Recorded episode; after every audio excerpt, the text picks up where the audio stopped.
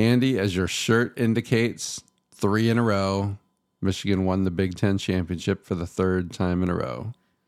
How you feeling? Merry Christmas to me. So it's not a visual podcast, so I have to describe this shirt. It says three in a row. It's got Michigan uh, thirty, Ohio State twenty-four. And honestly, before th- this recent run uh, for Michigan against Ohio State, I used to think shirts like this were so tacky.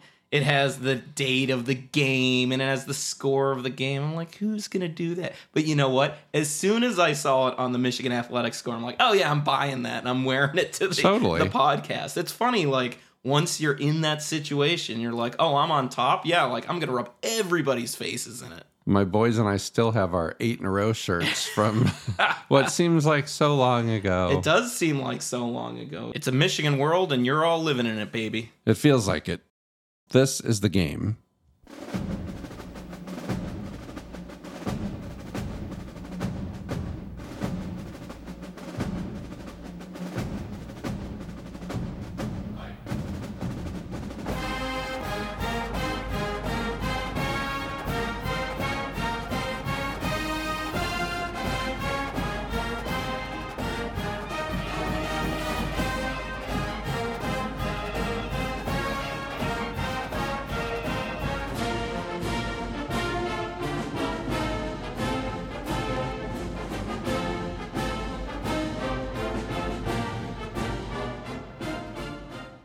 Andy, before the game, we half-jokingly said that whoever won the game would have to go score seventeen points and beat Iowa to win the Big Ten. But as it turns out, Michigan really would have only needed a safety. Yeah, Iowa's created some really interesting uh, betting spreads for uh, Las Vegas over the course of the season between having one of the most dominant defenses in college football and one of the worst offenses around. And the one going into the championship game was...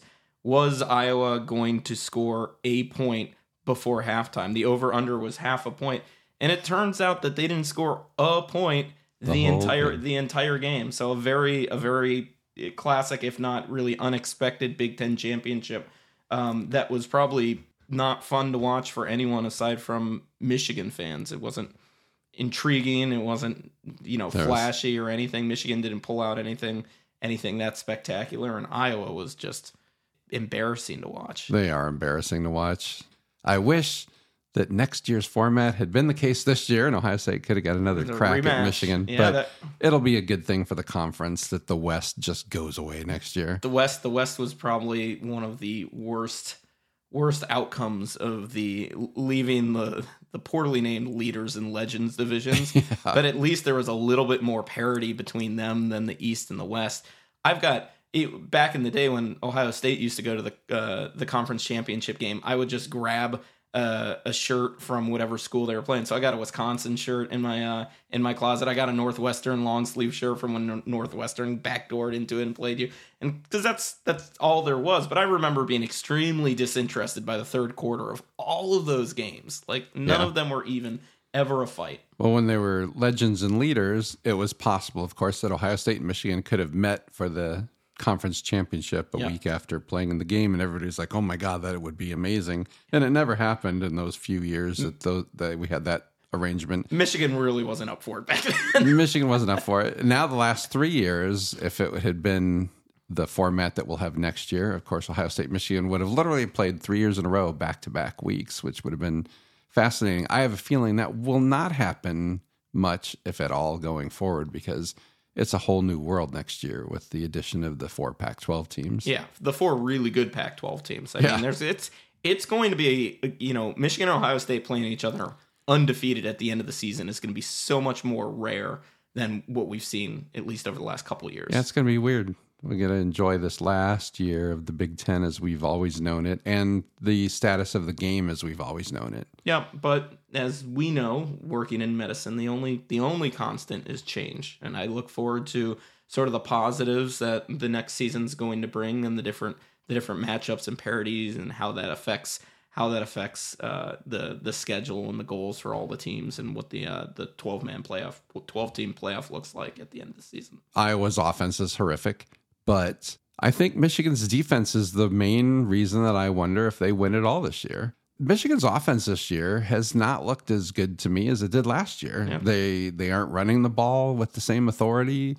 Their two-time Joe Moore winning offensive line was not a finalist for the Joe Moore no, and award appro- this year. Appropriately, appropriately so. I no, mean, they, they weren't nearly as dominant. J J. McCarthy had a good year. He was a, a good game manager, but he didn't really do anything explosive all year. He didn't uh, wow anybody. There's probably a half dozen quarterbacks in the country you'd think of before J J in terms of performance this year. Yet they are were more dominant this year than ever. Yeah, I mean, we are the odds-on favorite to win it all, according to Vegas. Number one seed. And... Yep, appropriately so. Um, and, and I I agree. I mean, Michigan won all the games in front of them, but they definitely didn't win with nearly as much authority as they did last year. And, you know, Corum and Edwards seem to take a step back, and I think when it happens to two running backs, I think you need to put a lot of that at the feet of the offensive line just not being as good, and makes you wonder, like, well, how were, were Corum and Edwards as amazing as they were two years ago? Now they were, they looked really amazing because they had the best offensive line in the country, you know, opening up holes for them so they could, you know, get to that second level. Um, but I agree, J J, you know, heads up, heads up ball player, made plays when he needed to, but I think between, you know, not making tons of downfield passes. Plus, I think he was a he was a little lame with his hip hip, hip injury coming into the last few games of the season, which is why he didn't, you know, uh, rely on his legs nearly as much as you'd expect him to when he played the really elite um, elite defenses like uh, Ohio State and Penn State. Um, but Michigan found a way to win, and yeah, a good defense really gives you opportunities to stay in the game and play the offense that you can play. Yeah. Yet, as I lamented during the season, that uh, Michigan, you just can't stop them. You cannot get them off the field. They just grind and grind, and they have so many. I don't know what their third down conversion rate is, but they you just can't get them off the field. Well, and, the, and, and the, even in the game, it's still the, the play that drives me most nuts, besides McCord's two interceptions in the game, was the play when McCarthy's scrambling for his life to the right and throws back to the middle of the field, which you're never, ever, ever supposed to do my at any hands, level of football. My hands were on the back of my head when I saw that. I was like, "That's a that's a pick six, man." I mean, you're you're throwing you're, you're begging throwing cross, for trouble, cross your shoulder, and it was just for a first down. It wasn't, but it worked, yeah. But it kept the drive going. It's it's drive after drive. They just keep going, and then I wonder, are they going to slow down some of the offenses that they might see in the playoff? But I, Ohio State's got a decent offense. Ohio State was not nearly as explosive this year as they've been the last several years, but they were pretty good. They certainly had some of the best playmakers in the country. And yeah, it, yeah. If Ohio State's offense last year matched up against us this year, I think it would be a completely different outcome. Um, but you have to play the team that's in front of you, and we did not play the twenty twenty-two Buckeyes. We played the twenty twenty-three Buckeyes, and we did what we needed to do, and now we're two games away from a national championship and running the the best the best winning streak and the first number one A P ranking since I was fifteen years old, and didn't care, didn't care about Michigan football at that time.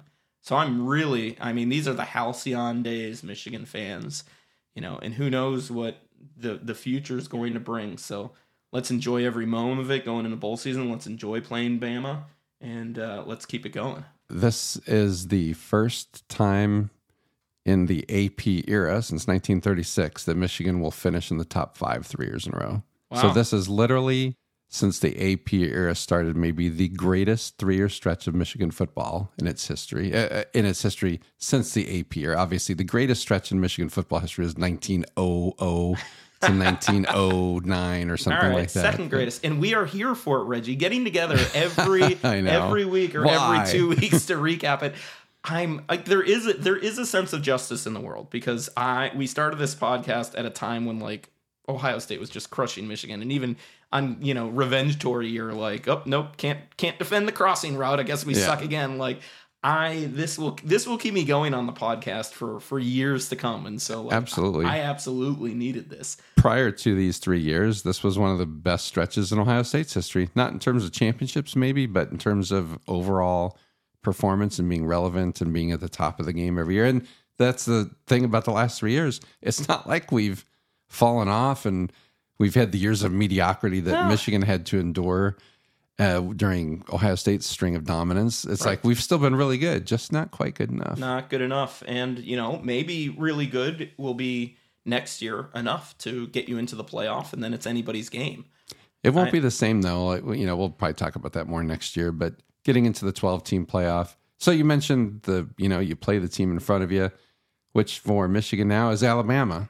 Yeah. No controversy I, there whatsoever. I, oh, man. So I had about the same reaction to drawing Bama as everybody, all the Michigan uh, players and family in the uh, I love that. in the hotel conference center that morning. I'm like, oh, uh, all right, all right, all right. Yeah. Bring on, yeah, bring on Bama. We can no, take we're them. excited, really. I, I don't get the, like, every other single team would have reacted the exact same way. Like, oh, yeah, we might get Florida State, who we're going to put a it, hobbled Florida we'll State. Put a, we're going to put them in the wood chipper, and so like in our mind, we're one game away from a national championship. And now we got Bama, who is five and zero against teams ranked number one in the college football playoff ranking. So yeah, I wish we got Florida State. Yes, I'm very disappointed, but at the same time, like I don't know, if we can't beat Alabama, then we don't deserve to win the uh, national championship. Now, did Florida State get hosed?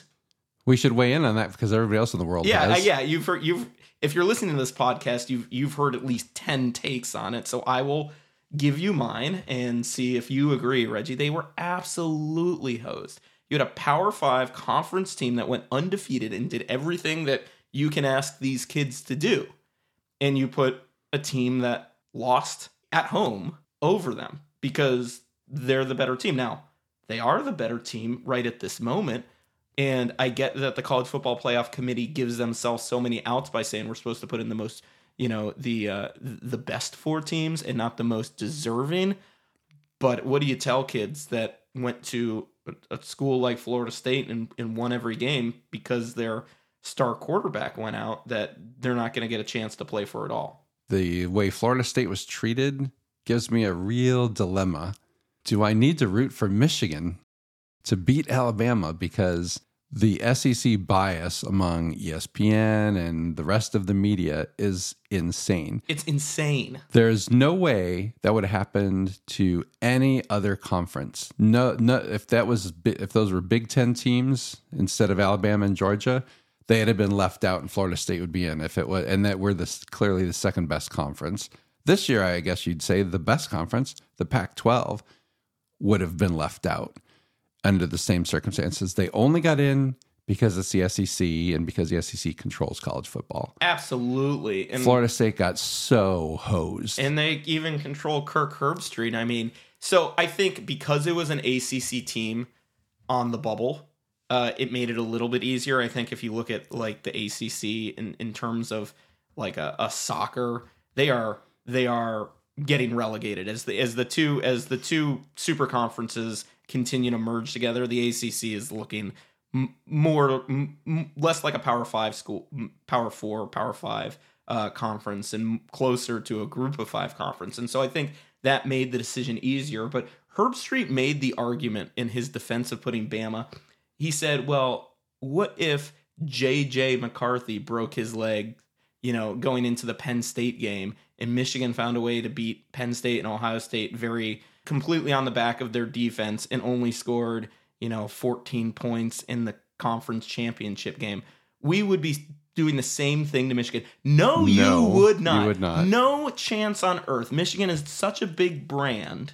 And even, even if we were going to get throttled in the college football playoff, you would give a team like Michigan a chance to get throttled. So it just turns out that Florida State just didn't have that level of cachet that they needed to be able to bring in sort of the uh, the viewership without a without their star quarterback. And it was a very dollars and cents decision by the playoff committee that is definitely dominated by by the S E C and the Paul Feinbaum talking heads. And gosh, it was just it was it was upsetting to see as a Michigan fan, because I think we're in for a real fight in the Rose Bowl. But like, it was just really upsetting to to have yet another reminder that what's the answer to ninety-nine out of one hundred questions? It's money. Money. And there's going to be a lot more eyeballs on the Rose Bowl with Alabama and Michigan than there were going to be with Michigan and Florida State. There's no doubt about it. Look, there's no doubt that there's a more compelling matchup. This is the best matchup. I this mean, is a spreads. great playoff. The both matchups will be entertaining. I'm very much looking forward to seeing them. But like I said, if Michigan stomps, let's say Michigan dominates Alabama. I remember what happened when Ohio State got stomped in back-to-back national championship games in oh six and oh seven to S E C schools. The talk was, you see, that's why you can never... Never put the Big Ten in those matchups. Never put Ohio State in. The whole conference, everything's just overrated. So is anybody going to say that about the S E C? The other thing that got me about the Florida State win, like I get it. They beat Georgia. Good job. Very good. Georgia, look, uh, they were not invincible this year, though. They didn't look the same as they had the last two years. But Alabama should have lost at Auburn.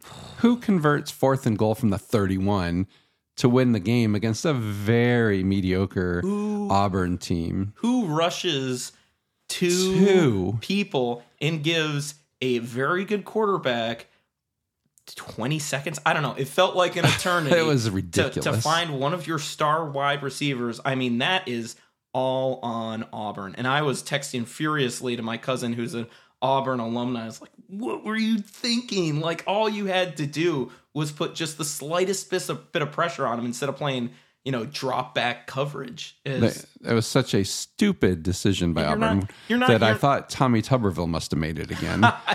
you're not, you're not on, they're not on their own forty. You know, you don't have to, yeah. They are going to get the ball to the end zone. You can't play a prevent defense. And that's exactly what they did. They put a prevent defense when you could easily throw the, the Jalen Miller will easily throw the ball into the end zone. That was insane, and the, they paid the price. And the, you know, yeah. part part of it, you're like, well, it's a stupid play call, and, and look what happened. You let them hang around, and that's what Bama's going to do. Having um, said that, Alabama's got more five-star talent and high, high-rated talent in their defense, even though they were not as uh, they were not at the, the one of the very top defenses like Iowa, Penn State, Ohio State that Michigan has already defeated.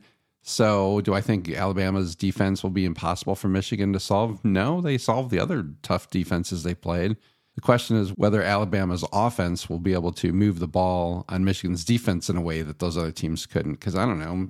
It, it seems like it depends on which week you play them. Yeah, I mean, once again, it's one of those games where I could see any any particular outcome. I can see Michigan getting just handled by the level of talent that they have.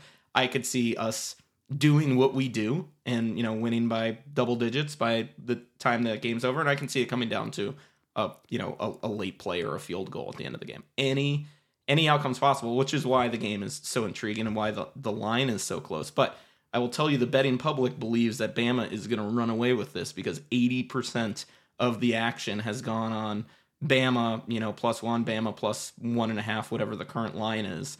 Um, and so Vegas thinks they have the number right, but everybody else in the public wants to continue to bet on the S E C. As an Ohio State fan, roll Tide. Uh, I, but, and I was so but, wondering, you said I have quite a dilemma, and then I'm like, well, what's the answer to the dilemma? Well, but as a Big Ten fan, the reality is it would be better for the Big Ten if Michigan won the national championship. Oh, absolutely. This year. I, it's like you said, if Michigan loses, you're going to be like, well, you're undefeated champion, like...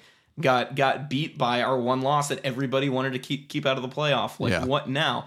If Michigan beats Alabama on their way to a national championship, as much as I wanted to cakewalk it and say, like, oh, let's play Florida State and a, you know, a, what seems like a much more beatable Texas or University of Washington team, like, if we beat Bama and then go on to win the title, like, leave no doubter, like, Michigan's going to be the best team in the country. I think any of the four teams in the playoff could win it. Yes. There's nobody. I mean, that's one of the things I find fascinating. Any of them, they've all played really well. And they, they're Go all... Go Dogs, because the Huskies have played tough. Everybody everybody all year was like, Oregon was all that. They acted like Oregon was the undefeated returning national championship.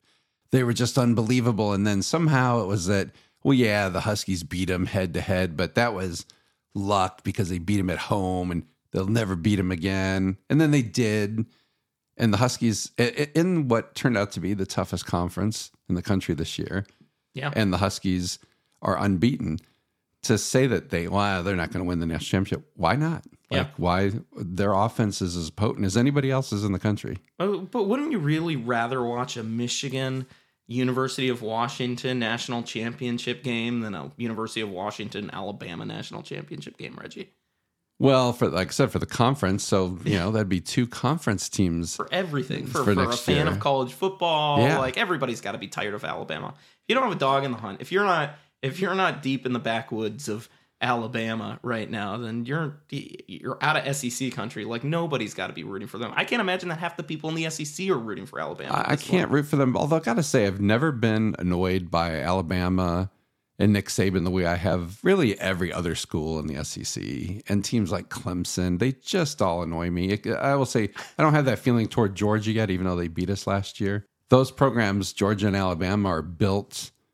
I mean, you have to admire it. This is somebody who, you know, we are both in, have been in leadership positions trying to run an effective organization. And, and so you look at how they've built those organizations, and it's impressive. It's, could be, man. It, it's culture, right? Yeah, and it's we've, culture. And we've seen, it's everything you try to build in a in a great organization, and they've got it in spades. And we've seen other teams try to get to the mountaintop in ways that maybe didn't, I, I wouldn't say subverted culture, but didn't focus nearly as much on it as Kirby Smart and Nick Saban did. Look at Jimbo Fisher. Two years ago, three years ago, they had the best recruiting class of, of all, all time. time. And where are those players now? Almost all of them have transferred off to another school. So unless you have the winning culture, then it doesn't matter. And and this is this is a lesson for every organization, every business, is that it doesn't matter what tricks or cool ideas or novel things you're going to do. The culture will will eventually determine the success or failure of your program. You know what, Reggie? You know what? I am going to the national championship game. If you're gonna Michigan go watch Bama makes it, oh okay. No, then that. Oh, I see what you. If Michigan makes it, I have a uh, a friend who, for maybe financial reasons, picked a better industry to go in than I did, um, and he's got all sorts of reward points and airline miles, and he's a he's a Huskies fan. So he goes, comes to me, he says, Andy, he goes, if Michigan and Washington make it, I'm gonna fly you down to Houston. We're I'm gonna put us up in a hotel in Houston. And all you have to do is get us tickets to the game. And initially, I'm like, that sounds like a pretty square deal. Now that I'm seeing what the yeah. secondary market cost for, for national championship tickets are going to be, maybe not. But then he went as far as to say, well, I got to do business down there anyway, so I'm going to go. He says, I'm going to go even if even if Washington doesn't make it. And I was like, all right, buddy, just so you know, I am not going if Michigan's not making it. I'm not going to watch Bama, Texas play in the national championship game. Yeah, I'm, right. not, I'm not paying umpteen, you know, hundreds or thousands of dollars to to get those tickets just to get in the door. But I am going, and my wonderful wife has given me permission. We are, you know, we've got a big financial project right now, and I had no plans to go to either any of the college football playoff games, whereas if this was three years ago and it was a different financial picture, the answer would have been absolutely, like, try to stop me. And she goes, Andy, I know this means a lot to you. Why don't you and your friend go to Houston if Michigan makes the national championship game? And I don't think I loved my wife more at any one moment than I did right then. That's a, that's touching. It brought that's, a tear to my eye. It's really touching. Because she could have said, true love. She man. didn't even ask ask me how much the cost of the tickets were going to yeah. be. And maybe she said that because she thinks they're going to be like, I don't know, two hundred bucks or that, something. That's that's true love. Yeah. You got to love that, man. That's she, uh, she'll see the she'll see the credit card statement one day and be like, what did I do? Yeah. No, well, love. So let's make our predictions, I guess, on that. Who makes it to the championship game? Uh, I, so I'll take the I'll take the, the the less intriguing game for me first. I think Washington has a more explosive offense than Texas. I think they get it done. I think their defense is undersold. Um, so I think it's Washington and, you know, Michigan, Bama. All of the all the analytics say that Michigan should be favored by around seven to nine points. If you look at F E I and S P plus, that's sort of where it falls out. Now, this is a tale of a Bama team that has, you know, gotten gradually better over the course of the season, and their early season numbers factor into that. So I don't think it's going to be that close, but I don't think they're going to make up near double digits on what those analytics are putting in. So I've got Michigan by less than a touchdown. I've got the same. I've got Michigan versus U W in the national championship game. again, Alabama should have lost to Auburn and been out of the playoff the week before. They, they, they, they've they, been more than vulnerable. The Georgia team they beat was not the Georgia team of the last two years, even though they were unbeaten. Michigan has played defenses as good, better than Alabama's, three of them already, and had no trouble, right. really. Uh, Ohio State, really, I mean, they slowed them down a little bit, not that much. Iowa did a pretty solid job, probably similar to what Ohio State did as far as they put their defense in some awfully bad situations and held them to some field goals, and they did what they could do. Penn State's defense gave Michigan trouble, you know, uh, certainly throwing the ball. They couldn't throw the ball to save their life, but they just ran it down their throats. It, but they didn't really run it down their throats. They ran it just enough to keep every drive going and, and get enough points to win. So Michigan and, and Michigan's defense, like I said, I think that's the difference. I don't know how they're doing it this year. Two years ago, I thought the defense would drop off to last year. They didn't. This year, I really thought they would drop off a little bit from last year. Nope. But I think this is the best defense of the three. I think the one thing that Michigan does that is a big boost to their defense that I don't see in a lot of other teams is, you mentioned this maybe halfway or three quarters through the, through the season, they cycle their depth. They do. In and out of positions. They're not, you know, you, you run a defense, you know, defensive starters, eleven people for every single snap of the game. They're going to be gassed, man. They're going to be tired, and they're going to make mistakes by the end of the, the end of the game. So even though there's definitely a talent drop off between, you know, the first and second stringers, getting them out there, making sure they're seen, you know, seeing these snaps and getting fresh legs on the ground, I think is a gigantic adv- advantage for Michigan. And I think our our top level talent isn't as good as it was over the last couple years, but I think the fact that we're we're relying on the depth of our defense is what gives us the biggest advantage. It's one of the things that really stuck out to me this year and impressed me the most, because I wish Ohio State had done more of that. Ohio State's got some pretty talented guys in reserve that really never saw the field in any meaningful snaps this year. Michigan did a great job of rotating lots of guys in, which makes them ready. Like next year, they'll have underclassmen. They're going to lose a fair amount of guys this year, but they're going to have guys that rotated in. Yeah, I'm I'm less I'm less pessimistic going into next year than I've been at any other time in the season. Uh, look, what they're doing is working. Yeah. It's all three Big Ten championships in a row. I give Harbaugh credit. I give him credit two years ago and last year and this year. What changed? What's the difference? Because I don't think it's really just, well, Urban Meyer's not at Ohio State anymore. I think Ryan Day's had a really, really good Ohio State program, but Harbaugh has figured out a way, either through hiring different assistant coaches, or I don't know if he ceded more control to his coordinators. I don't know what the difference is, but their culture seems different and better. I think the players gelled. I mean, we've touched on this yeah. in sort of the, the the senior class of J J and Donovan Edwards and sort of, you know, all of it. And looking back on it, when we lost in the college football playoff to Georgia two years ago, and they all stood there and watched them celebrate and said, we need to see this. And like, it was a cute narrative, but now I'm like, all right, like, yeah, they actually bought into that, and they, you know, they knew they were going to be leading the team in the future, and they needed to to to remember the pain of that moment to get back and overcome it. Um, I think there was probably some intangible cohesion at the player level that you just cannot create with with coaches, and I hope that keeps going with the underclassmen who have come on and who are going to stick around next year, but. Could it have been just a sort of a flash in the pan, and then, you know, things, you know, regress towards the mean a little bit? It's it's entirely possible. I don't think there was a magic coaching move or decision that that changed it. I short of clearly taking a one year flyer quarterback in the transfer portal was not the uh, the key to success. Like yeah. Shea, Shea Patterson, you know, five yeah. star five star slinger, like. By all corn, yeah. And, oh, oh boys, I man. mean, bring me, know. bring me back, Reggie. Yeah, pull me, pull me down off my high real quick. That's all you have to say. Look, J J. McCarthy, I think goes down as like he's, I think the single individual. But you're right, it's that class.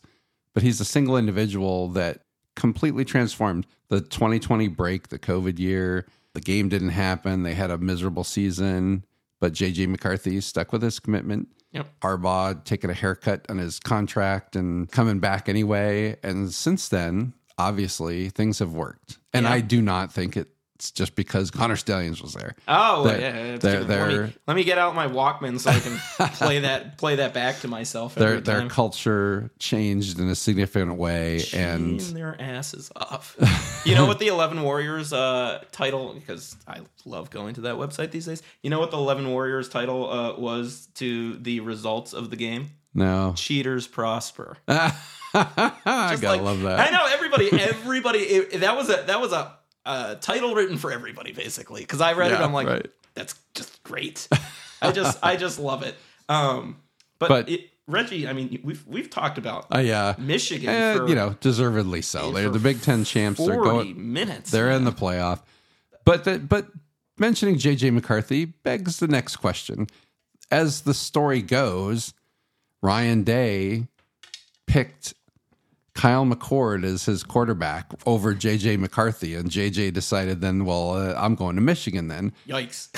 That decision doesn't look that great in retrospect. It doesn't. And I think, I mean, it, it, you make decisions based on the information that you have in the moment, and I think the type of offense that Ryan Day wants to run is a, I want a cannon arm pocket passer to get it to my stable of the best wide receiving core in the country. And like, knowing all of that, looking at two quarterbacks who have not played a snap of college football, like I could see how he made the decision that he did. It turned out to be an incredibly wrong one, but like you can't you can't travel back in time and say like, oh, obviously this is the the wrong choice. McCord had C J. Stroud in front of him for two years, so he wasn't going to get earlier playing time like J J. McCarthy did because, you know, he Correct. beat out McNamara and he, he's not in gonna, year two. He's not going to get any later playing time at Ohio State either, no. as it turns out. Last podcast, I sat here and defended McCord. As I, did I. I. I didn't get it. Like, the fan vitriol is ridiculous. It's insane. The guy went eleven and one, and usually back like my whole life, usually when you got a guy who's coming back, he's like, you're a guy who took you to eleven and one and was six points short on the road yeah. at the number one team in the country yeah. is coming back. That would usually be a reason for true excitement. But I gotta say, if you would rather go make sure you're the starter at Syracuse than maybe lead a top five team again next year, I don't know, man. That one does not make sense to me. Yeah, I saw, I've gone back and forth on this, and I was here with you. I'm like, why are people throwing arrows? Like, if you had a better, oh, if you had a little bit better pass pro, I'm not convinced that he doesn't make that yeah. that throw, you know, to Pater, to Marvin, end the game in, in a last second drive. And, and he's and a legend cement forever. Cement himself. Yeah. An Ohio State legend like that. I'm sorry that your O-line let a, let our pass rush get and knock his arm before he threw it. That's not on him. That being said, and I hate sort of calling out player intangibles, like yeah. heart of a champion. We have, right. we have a good friend, Steve, who uses uses he, he, he, talking about Michigan. He's he's a Michigan alum, and he talks about Michigan players. That this player just doesn't have the heart. And when he texts that, I want to jump through the phone and freaking strangle him, Reggie. And so when I, when, when I saw the similar stuff about McCord not being a leader, and I saw him on stage at this fundraiser and he wasn't a good public speaker, it's like, geez, the toxic fan base. Now, it gets a little bit harder to defend yeah, with Kyle right? McCord at Syracuse. Syracuse got the deal of the century. I mean, McCord's a good quarterback. When He's has Syracuse some... had a five-star quarterback that uh, Donovan McNabb? Yeah, McNabb. That's it. I don't, like, know, if, I don't I, know if he was a five-star I don't, I don't coming think, at high school. Yeah, I don't, I don't think he was as big. We'll have to we'll have to go back and, and check that out. But uh, yeah, it's like, and and I do think it's unfortunate timing because I think, you know, he was going to land at Nebraska. But, but when he bounced after Nebraska flipped Dylan Raiola from from. The, where where was he? Miami Georgia. First? Oh, Georgia. That's right. Well, from Ohio State yeah, okay. to Georgia. That's right. To Nebraska.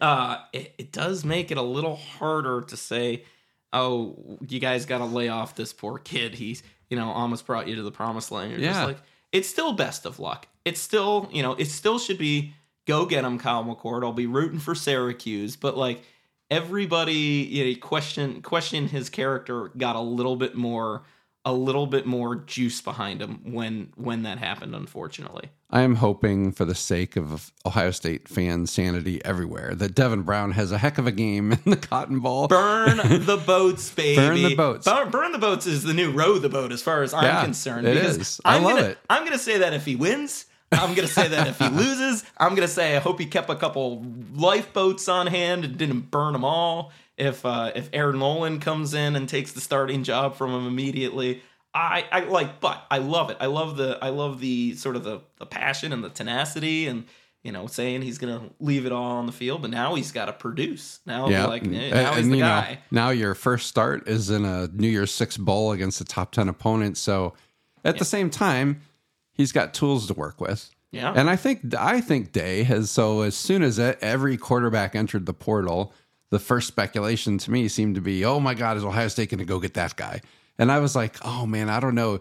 If you take a transfer portal quarterback this year, you could blow up your entire room. Devin Brown, gone if you bring in a starter. Yep. Uh, Lincoln Keenholt's probably gone if you bring in somebody else he's got to sit behind. Aaron Nolan might, if it was an underclassman, maybe Aaron Nolan doesn't come. Correct. So I think they've played this well. Like, I think their future quarterback is in the room. Time will tell. So, but time will tell. I think that this is Ryan Day's last stand. I think he could probably suffer a a, a step back or even another loss to Michigan if there's reasons for the loss that aren't directly attributable to quarterback play. I think yeah. if he picks the wrong guy this year and you lose to Michigan, I think there's going to be no more tolerance. But that, that's the part, though, that, like, just that phrase, uh, I know you're not using it that way, but that's the way the fans, you, if you pick the wrong guy, you can't say you picked the wrong guy because he goes eleven and one and not twelve and oh. How many teams in the country did that? The, Two? I, I mean... Two guys went twelve and oh. Hey, hey man, it's like... It, Are you defending John Cooper here? Like, uh, like you can't lose the game. I mean, especially yeah, no, I when, when expectations are so high. If if this was Michigan, you know, in the Brady Hoke era, yeah, you can lose the game. We're we're we're just struggling to, you know, be a top twenty-five program again. This is an Ohio State team that, for better or for worse, has expectations of playing for a national championship. That's what Ryan Day says. That's what that's what's baked into the culture there. So if you can't deliver on that, it's a, and I don't care if you're playing the best Michigan team of all time. I don't care if, you know, every other game went swimmingly and you played only one bad half of football or whatever he said, where's Lou Holtz? But it, it it's those, those are the results. You're in or you're out. You you're you've succeeded or you failed. And like that's that's the pressure cooker of Ohio State football. Uh, absolutely. And, you know, it is for better, right? I would much rather have Ohio State in this position where, like, it's, even though it's brutally painful to lose the game again with so much on the line, but next year there won't be there probably won't be as much on the line, because if you lose that game at eleven and oh, you're still in the playoff. It's going to be a different world. Oregon is looking like they might become the biggest threat in the Big Ten now. I mean, they're recruiting well. They're getting transfer player, top transfer portal players. They're I'm very it's gonna sting wary for these, of these, Oregon. These West Coast snobs to come in and just take over our conference. If that's if that's the Wouldn't case, that be ironic? Yeah. What if the what if the what if the first Big Ten championship game is Oregon versus U S C or Oregon yeah, versus Washington? Right. Like, it's a real possibility, and like.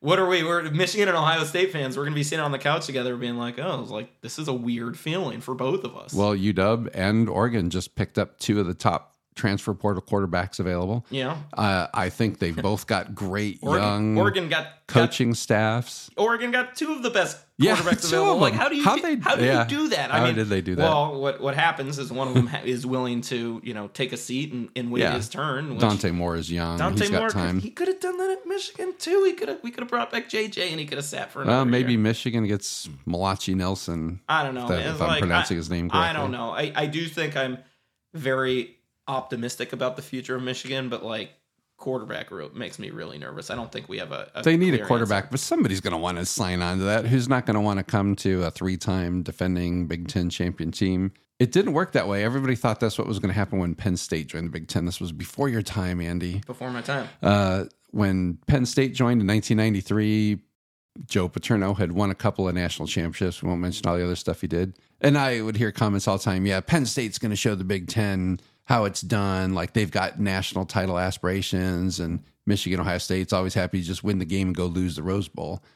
And Penn State, for the most part, has been dominated by both Ohio State and Michigan since they joined. When Nebraska joined, coming off their run of dominance, it was like, oh, no, another true blue blood, yeah. longtime blue blood, and look at the problems they've had. So we'll see about these Pac twelve teams, but you, I agree that U S C, Oregon, and Washington, I don't know. I've never been a huge U C L A no uh, anything. Yeah, no, like, I think U C L A. But the other three are legit, like, blue blood, long time traditional programs that uh, it'll be interesting to see how they integrate. We will see. In one year, you and I will be sitting here previewing the, yeah. the Big Ten championship game. And for the first time in forever, there is a non-zero chance that we are talking about neither of our teams in the game. Yeah, very good chance. Yeah. Uh, And at the same time, there's a chance we'll be talking about one or both being potential playoff teams not winning the Big Ten. So Weird. back back to the Florida State thing. You know who screwed the whole thing up was the N C double A. The way they screw everything up. You, we talked about the uh, admiring the effective, efficient, uh, high-performing organizations like Georgia and Alabama. The N C double A's got to be one of the worst-run organizations I've ever seen in my life. When they did a four-team playoff, intentionally leaving out Yeah. room for one of the Power Five conference champions. That was the most boneheaded move. Should have made it a six, six. or eight team playoff. To six would have been really easy. Six would have been easy. The five champions five and one at large bid. Yep, done. Done. Simple. Even you and I, as simple E R docs, could like, figure that out, Andy. It was like yeah, right. Five, I got fingers. Four, uh, five. Yeah. Four. Uh, they. Yeah, I mean, yes, and they were incredibly fortunate that it didn't bite them in the butt. But for the very last year of the fourteen playoff. This all would have been fine if it was next year. Florida State would have yeah. been in at five or six. The five like, champs yeah. are in, and the Georgia would have been in. Well, you know, with the twelve-team playoff. Yeah. Think of the, I mean, I am excited about that.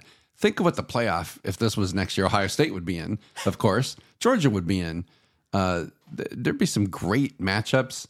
Uh, I'm not so sure about Gene Smith's plan to play our home game, home playoff game in Indianapolis because it's too cold in Columbus. Like, no, that's the whole point. I want Georgia to come to uh, Columbus in December next year and play a game. I was explaining the twelve-team playoff next year to my family, and my wife and her infinite wisdom goes, wait, does this mean you're going to be emotionally unavailable for even more weekends next year? I'm like, very possibly, babe.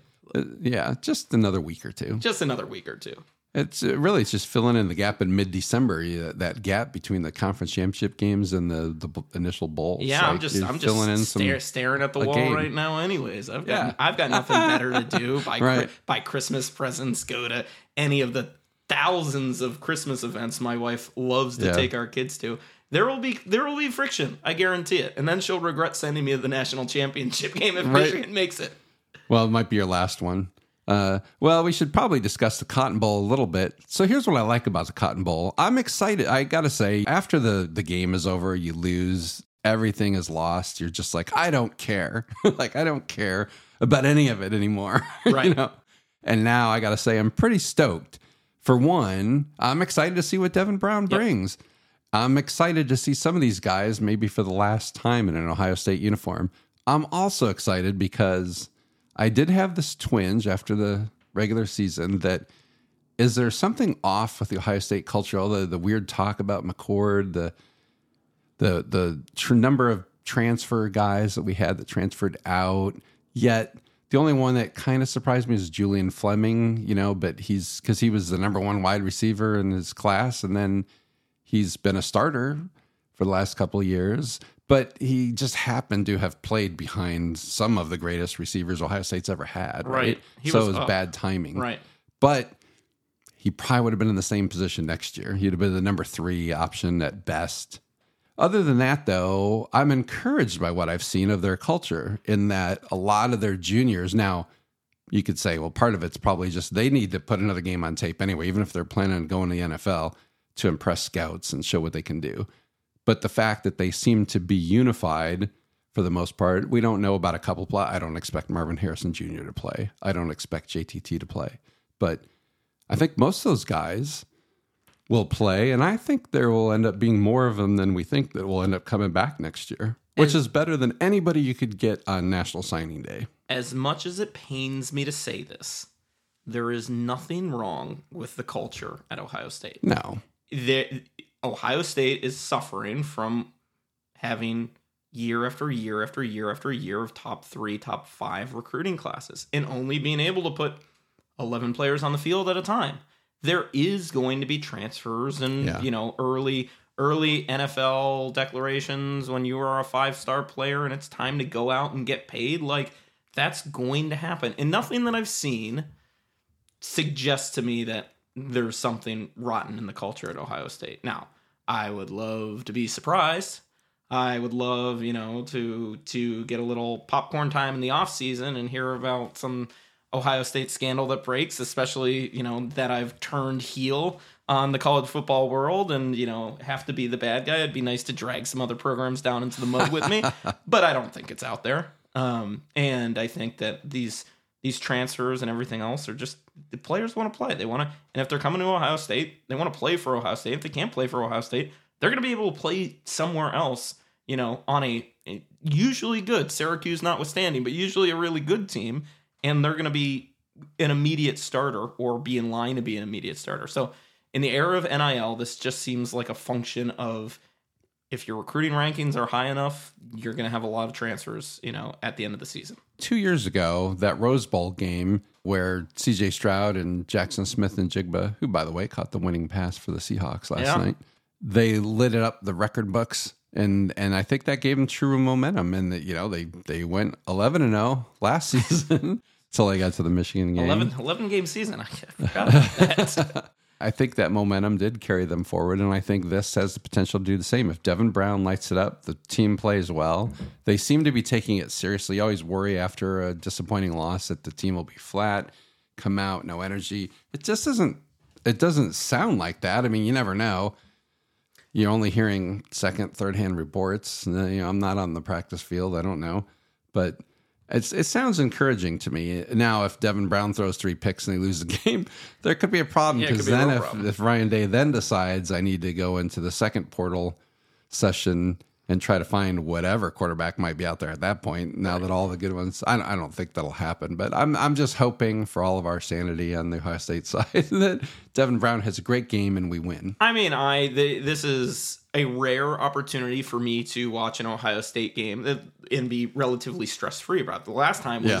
the Notre Dame game where I'm like, this is a great game. Like, I enjoyed every moment of it. The fact that they won didn't bother me one one iota. Yeah. Um. And uh, this will be another one. And it is one of the few days that I have off of work and I have absolutely nothing to do where I'm going to be like, oh, I'll just sit down and watch, you know, some some really good bowl action. And I agree. I think if You know, if Brown goes out there and plays the way that he's been talking, then Ohio State fans are going to be, it's Michigan win the national championship. Ohio State fans are going to be like, oh, you wait till next year. And, you know, we've, we've got something like they're just the confidence will be there is what I'm saying. Yeah, no, I think uh, so. I think uh, that there could be a lot of confidence that it builds momentum going into next year, especially if, you know, we need about half or more of those juniors to come back though. I mean, we potentially would have devastating number of loss of starters if the, all these juniors go. But it sounds like not a lot of them are getting that high of N F L grades. And with N I L, like Michigan did this year, Michigan convinced guys to come back like yeah. their whole campaign last year. Come on, let's make one more run at it. Yep. It worked. It was like, again, it's a sign of a good culture. Yeah. They I'm, came back for their, their brothers in arms. I, I think they knew they'd be playing together. Yeah. And they, they knew the team. They knew it was going to be a great time. But, yeah, getting paid, but getting sweet, paid helps. Swe- sweetens the pot a little bit. Yeah, absolutely. Yeah. Then it's it's not completely a, am I making a boneheaded business decision? Yeah, I mean, you if know. you're a fifth-round draft pick yeah. versus getting a decent N I L check, it's yeah. uh, it probably makes it a little easier to come back. When Zach Zinter broke his leg, uh, one of my good friends, he's like, this is why you never miss the, like, miss the opportunity to go to the N F L.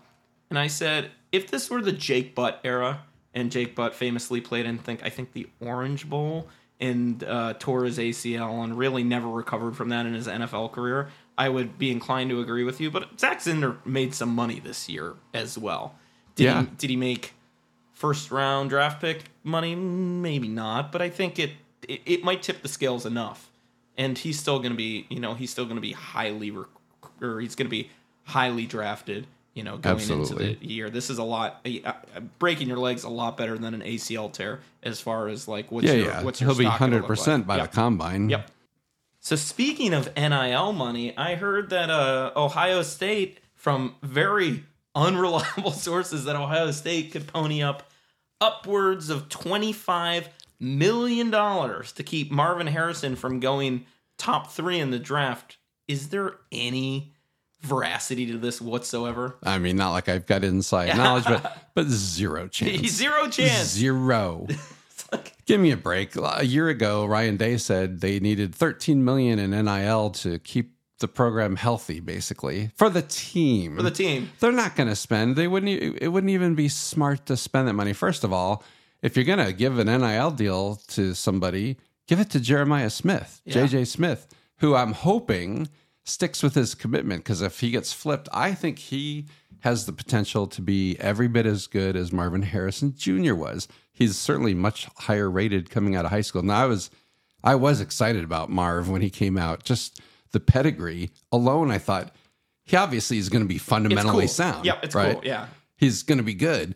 And you look at his size. Well, Jeremiah Smith's got that size, right. and he's a he's the number one recruit in the country. So if you're going to throw some N I L money, throw it at the guy that's going to be there for the next three years.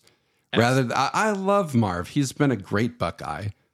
Proud of him. Oh, by the way, yeah, we should mention a Blitnikoff Award winner hey, at Ohio yeah, you got, State. You, you got one. You got you got one through after I having mean, after how having, did that happen? After having three wide receivers who should have been at least in the finals for the Blitnikoff. Right. You actually got one that won. So so we have a Blitnikoff Award winner. Yeah, congrats, Marv. And he's been a great Buckeye. His work ethic, he was just phenomenal in every way. In every time, you know, if I'm ever at a game in the future and Marv's back visiting, like uh, C J. Stroud was on the sideline during the Penn State game this year, he'll get a rowdy welcome from the crowd. Like, you know, great that he's a Buckeye. I loved seeing him, but I want to follow him in the N F L. I want to hopefully follow him till he gets a gold jacket like his dad did.